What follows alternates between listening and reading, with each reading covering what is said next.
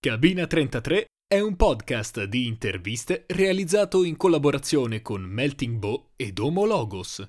Il progetto è sostenuto da Peace First, organizzazione per il cambiamento e la trasformazione sociale. Buon ascolto!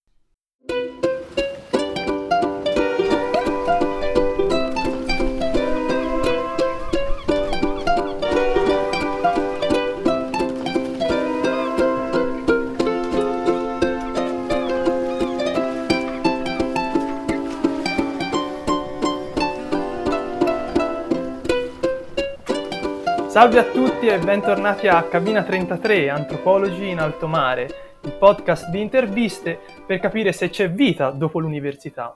Oggi siamo qui con Chiara Ferrara. Ciao Chiara! Ciao, ciao a tutti, ciao! Allora, benvenuta a bordo di Cabina 33. Prima di proseguire io ti inquadrerei per chi ci sta ascoltando, d'accordo? Va benissimo. Allora, tu ti sei laureata in scienze naturali a Bologna, giusto? Mm-hmm, sì, esatto. Tra l'altro anche seguendo una passione che ti ha caratterizzato fin da piccola, quindi... Sì, sì, diciamo che il mio amore per gli animali e le piante inizia fin da tenera età. e poi hai scoperto l'antropologia eh, nell'ultimo anno di, della triennale. Sì, ho fatto prima un corso di antropologia biologica e poi ho voluto seguire uno di antropologia culturale. Ah, perché infatti poi hai proseguito i tuoi studi sempre a Bologna, sei addirittura anche volata a Canterbury se non sbaglio. Sì, esatto. Toccando con mano che cos'è l'antropologia britannica, vantaggi e svantaggi. Sì. E adesso, se non sbaglio, stai esplorando quel ramo della disciplina che si chiama antropologia ambientale. Sì, quel ramo un po' sconosciuto dell'antropologia ambientale, ma molto fiorente in questi ultimi anni.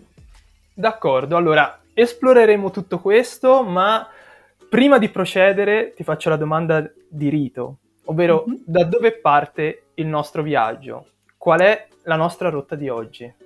Ok, allora la nostra rotta di oggi parte da quella che è stata un'esperienza, eh, ovvero quando ero molto piccola o comunque andavo i primi anni del liceo, insomma, sono andata con i miei genitori al Parco del Pollino a visitare questa grotta che è una grotta del Romito. Ok, eh, quindi grotta del Romito? Sì.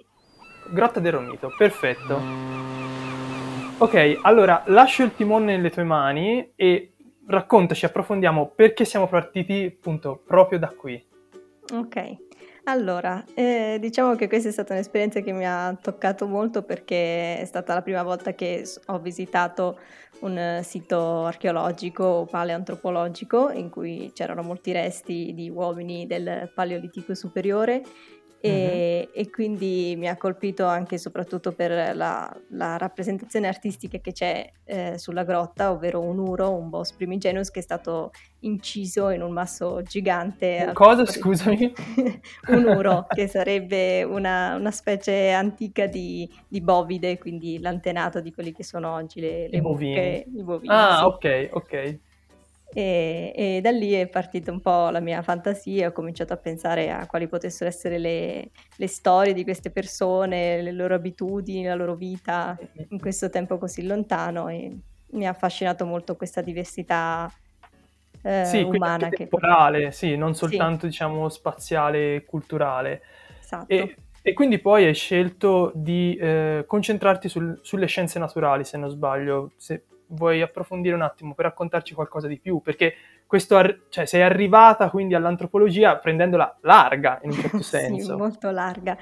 Eh, sì, ho iniziato con le scienze naturali, quindi ho studiato tutto quello che riguarda la biologia, la geologia, eh, lo studio della botanica, degli animali, la zoologia e alla fine ho voluto approfondire quella che era la, l'antropologia eh, diciamo, conosciuta alle scienze naturali, ovvero quella fisica e evoluzionistica, per cui tutta la storia dell'Homo sapiens, mm-hmm. eh, la sua evoluzione. E da quel momento, insomma, mi ha talmente affascinato questa la storia de- dell'umanità che poi ho voluto approfondire anche l'aspetto culturale, che se all'inizio era più legato alla, alle differenti arti e culture materiali del passato, poi è diventata eh, qualcosa legato anche all'attualità e al presente. Certo, certamente. E sarebbe anche bello magari iniziare già a esplorare che cosa, eh, come è stato quindi percepire, no, entrare nel mondo dell'antropologia culturale alla magistrale. Sì. Cioè per te che, che hai, eh... sei, sei partita dalle scienze naturali, dico. Sì, io poi ho voluto proseguire perché in realtà mi ero resa conto eh, di quanto mi interessava il rapporto tra l'ambiente naturale e l'uomo più che l'ambiente naturale in sé, mm-hmm. per cui uh, avevo mm. deciso anche di iniziare questo percorso nell'antropologia perché ho conosciuto, cioè ho letto il libro del, dell'antropologo britannico Tim Ingold, che ah, conosceranno, certo. e quindi ho scoperto un'antropologia a cavallo tra quella biologica e quella eh, culturale, culturale in senso stretto, sì. Esatto, e allora ho detto va bene, se esiste questa, questo percorso ibrido posso, posso, provare a coltivarlo anch'io, per cui mi sono lanciata. Wow. Beh, sicuramente questa... Ingold eh, sta diventando un po' un punto di riferimento con i suoi ultimi libri, i suoi ultimi scritti di respiro molto ampio, no? Mhm. un'antropologia mm-hmm. per ripensare il mondo, sulla stessa scia anche mi viene in mente di Anners o di Borowski, citando altri antropologi sì. che si sono occupati comunque di temi ampi. E mi, è molto bello pensare che ti sei avvicinata così tanto all'antropologia attraverso un libro, attraverso un, un autore. Però ti farei una domanda retroattiva quindi sì. ho capito molto bene come mai ti interessa l'antropologia, ma secondo te che cos'è che l'antropologia può dare invece agli studi sull'ambiente e l'ecosistema? Perché mi hai detto mi interessavano le scienze naturali, poi ho capito che mi interessava di più l'interrelazione fra uomo e ambiente, se ho capito bene. Quindi esatto. cosa, cosa può dare l'antropologia eh, in questo senso? Mm, allora, l'antropologia in realtà è impiegata molto spesso, soprattutto in quelli che sono i progetti di eh, sulla conservazione o comunque sullo sviluppo sostenibile eh, di comunità o comunque locali. E, e quindi eh, in realtà io ho cominciato a studiare l'antropologia ambientale in Inghilterra, ehm, legata ah. proprio all'ambito della conservazione, per cui il coinvolgimento degli stakeholders oppure il discorso della, ehm, del prendersi cura dell'ambiente attraverso diverse strategie, l'adattamento magari al cambiamento ecosistemico, eh, ci sono diverse forme in cui si può declinare lo studio de- delle relazioni uomo-ambiente in questi contesti.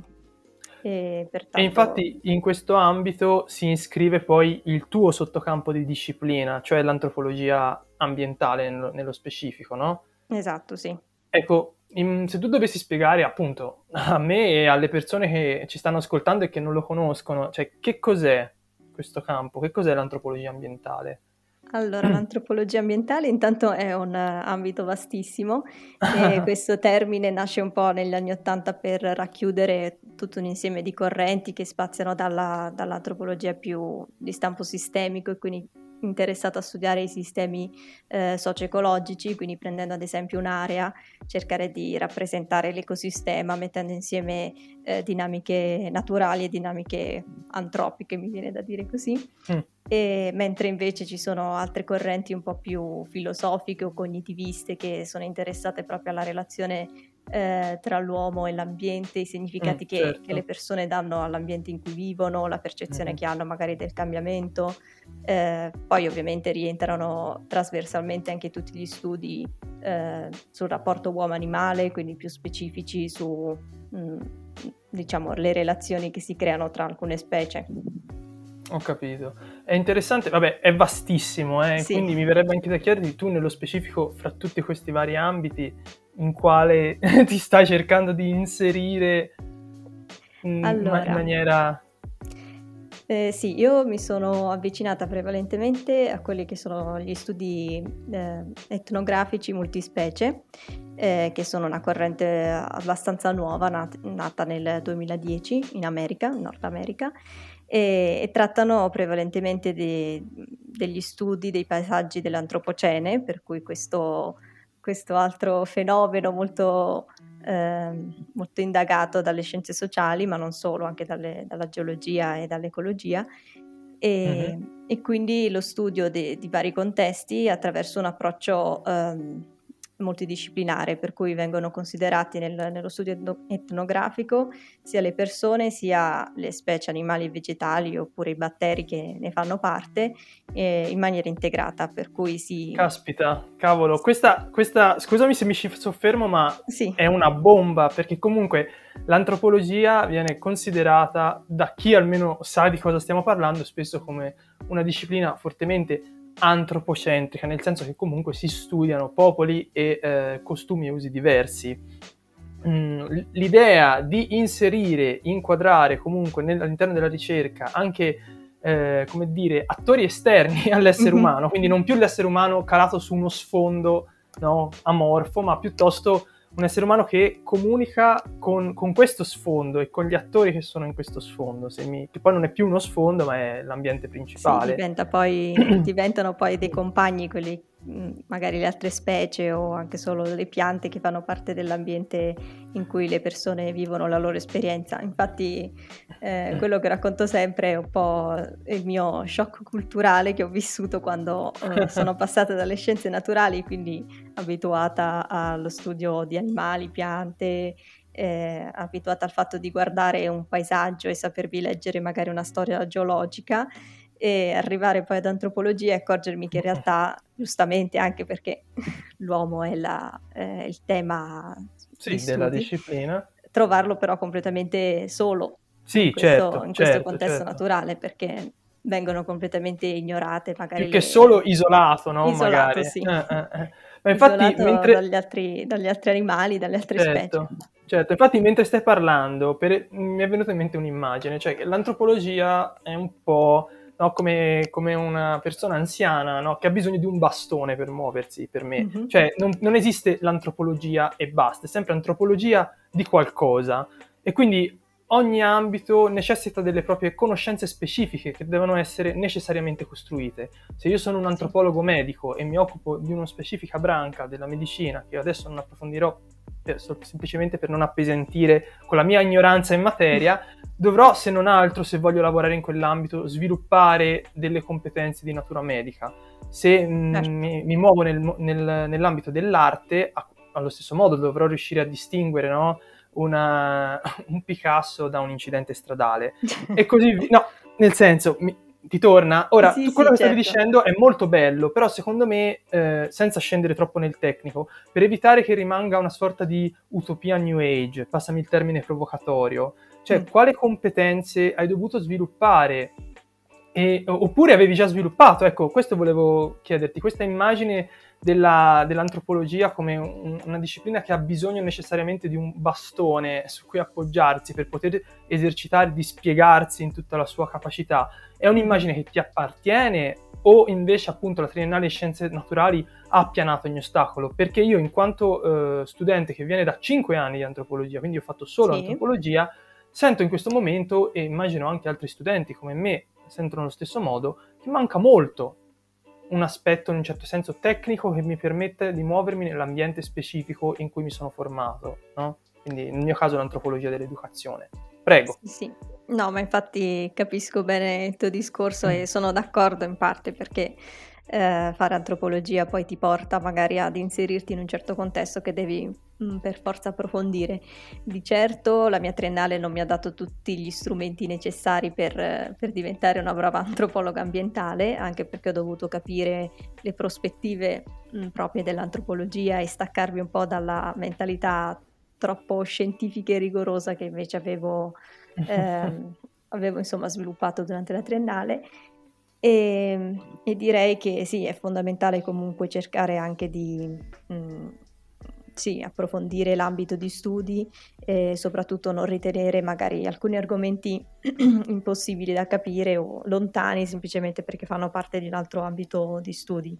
Non penso Ho che capito. sia mh, mm, preclusa la possibilità di un antropologo di imparare cose, eh, cose nuove e soprattutto capirle attraverso la prospettiva eh, etnografica, antropologica, che dà sempre un valore in più a tutte le... Ecco, a proposito di prospettiva discipline. etnografica, ti volevo sì. chiedere una cosa.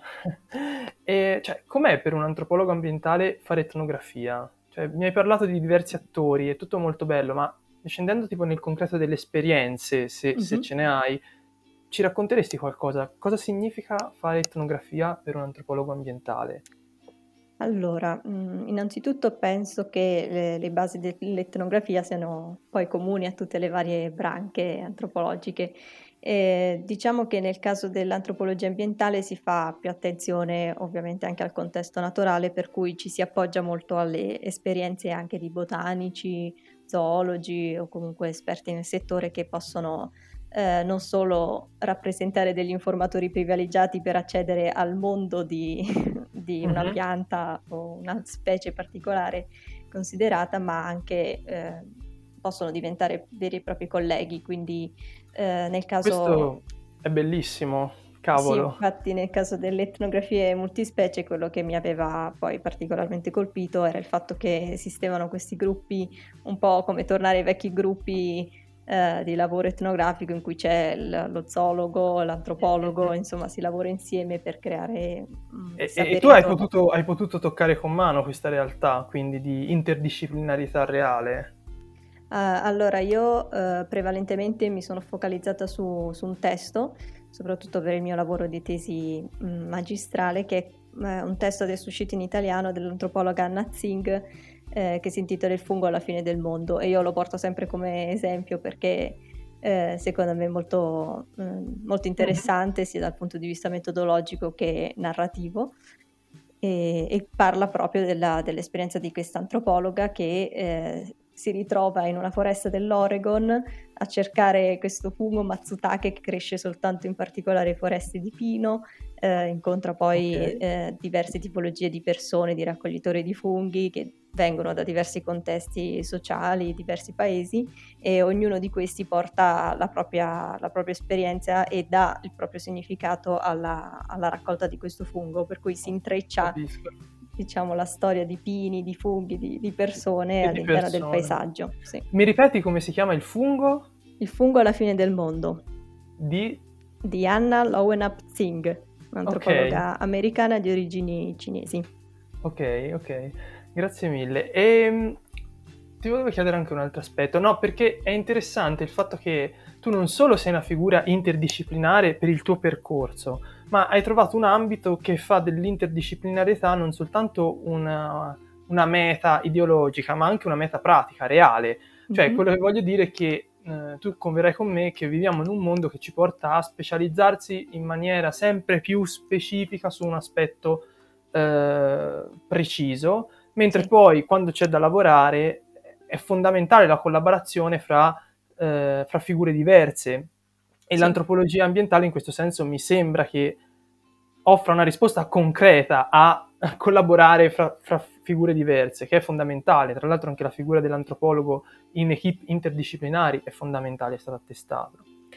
Quello che Esatto. volevo chiederti è, ehm, tu hai notato delle differenze in base ai tuoi studi e, a- e al contesto, comunque ai contesti che hai affrontato, sia dal punto di vista teorico che pratico, tra come si declina il concetto di natura nei diversi luoghi? Cioè, quali sono i significati eh, che tengono in vita un dato contesto di natura? Cioè, io andando a fare etnografia, questo specifico tipo di etnografia in un contesto, cioè, che cosa tengo in considerazione? So che questa è una domanda un po' complessa, ma sto strizzando l'occhio, come immagino avrai capito, alla questione del- eh, della conservazione. Tu mi hai detto che a Canterbury, in Inghilterra, hai toccato con mano l'antropologia brit- britannica eh, in- e nella fattispecie appunto sugli aspetti della conservazione, se non sbaglio. Sì, esatto, perché appunto a Canterbury c'è la scuola di antropologia e conservazione che applica eh, l'approccio antropologico a- ai parchi naturali, ma non solo, e, e per cui devo dire che eh, in questi contesti qui è molto importante che l'antropologia dia una prospettiva alternativa magari a quella che è la visione di conservazione integrale eh, della natura e che Cioè, integrale in che senso? integrale nel senso che molto spesso viene considerata in salute solo la natura eh, priva della presenza umana, anche perché siamo portati a pensarla Certo. così dopo La famosa natura incontaminata, no? Natura, Esatto. cultura, e così via. Eh, per cui molto spesso lavora anche per mostrare i- eh, gli, appo- gli apporti positivi della- dell'interazione umana, eh, ma soprattutto cerca di far di far emergere eh, quanto sia importante eh, non escludere una, una, componente dall'altra, per cui eh, ci sono molti esempi virtuosi per cui pratiche e attività umane riescono magari a, eh, ad arricchire la biodiversità piuttosto che eh, eliminarla o mh, renderla, renderla più povera, proprio perché ci sono persone che se ne prendono cura e quindi magari lavorare su questi, questi significati e queste eh, esperienze poi e queste storie che hanno caratterizzato un certo ecosistema è un valore anche culturale che viene dato al paesaggio naturale, per cui penso Qual è il termine? Perché tu hai detto eh, di concetto di eh, integrale, no? di protezione della natura, no? Del, sì. dell'ambiente. Invece questo che reinter- re- reintegra eh, come dire, l'azione umana considerata non solo come dannosa, ma come un'azione di cura virtuosa, come si chiama? Se mm. c'ha un nome?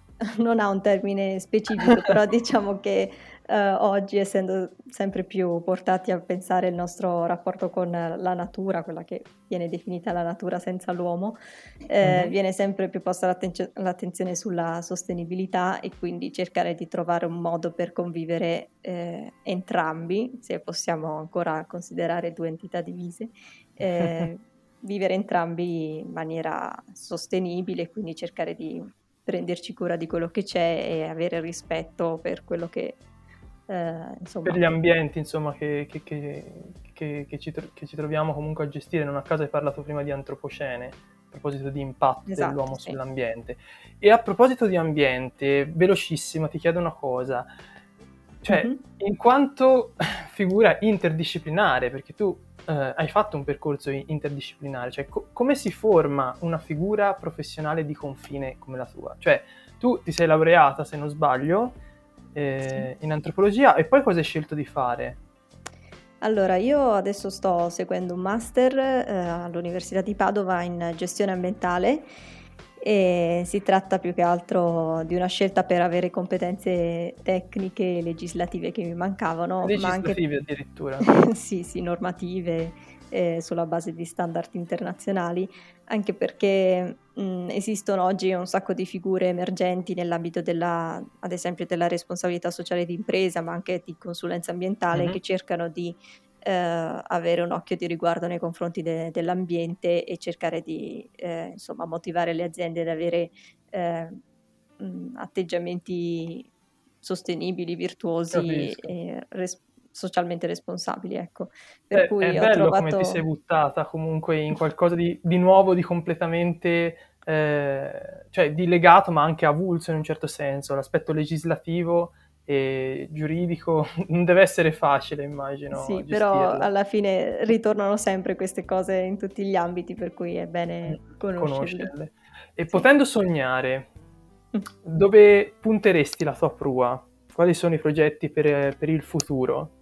Allora, i miei progetti per il futuro, eh, diciamo che riguardano un potenziale dottorato, mi piacerebbe adesso professionalizzarmi nella, nell'antropologia ambientale e pensavo di tornare al Parco del Pollino, là dove ah. sono partita, quindi dalla, dalla della Calabria, sì, e fare uno studio insomma con il parco con cui ho coltivato i rapporti e magari trovare, trovare, il modo di coinvolgere maggiormente le persone che abitano il territorio del parco eh, in qualche progetto che ricostruisce la storia di alcuni siti e, insomma mettere in mhm. pratica le, le, mie conoscenze di antropologa ambientale.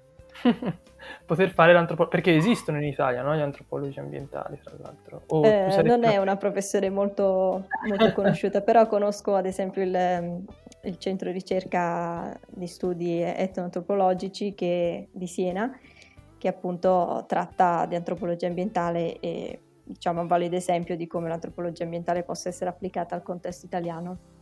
Ho capito, quindi Centro di Studi Etnoantropologici di Siena. Sì, quindi. si chiama CREA, sì. Ah, il CREA, ho capito. Sì. Allora, ultima domanda prima di lasciarci se tu potessi las- lasciare un messaggio in bottiglia, come quelli che vengono dati da, da chi rimane su un'isola deserta o marinai, che messaggio in bottiglia vorresti lasciare ai nostri ascoltatori, a chi ci sta ascoltando? Può essere qualsiasi cosa.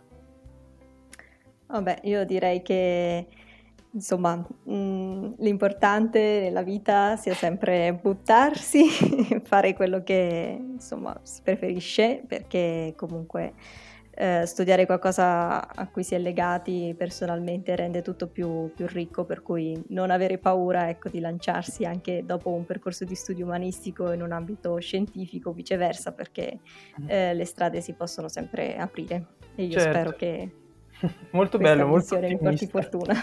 sì.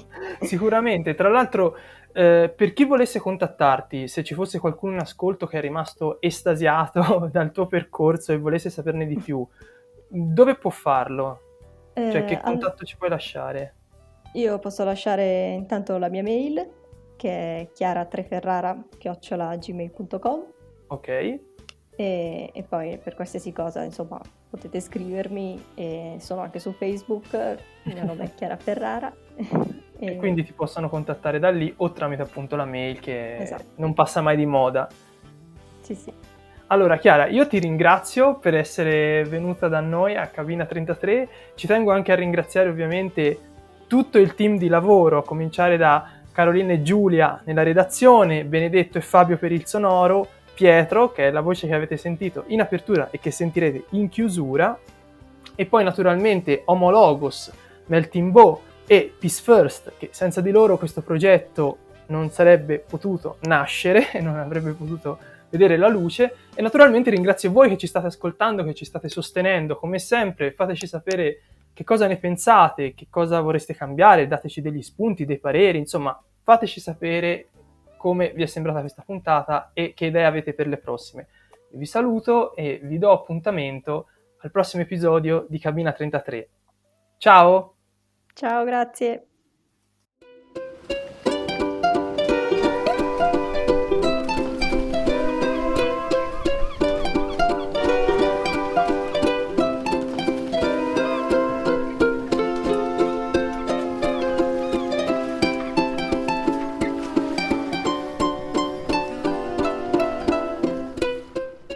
Avete ascoltato Cabina 33, un podcast di interviste realizzato in collaborazione con Melting Bow ed Homologos.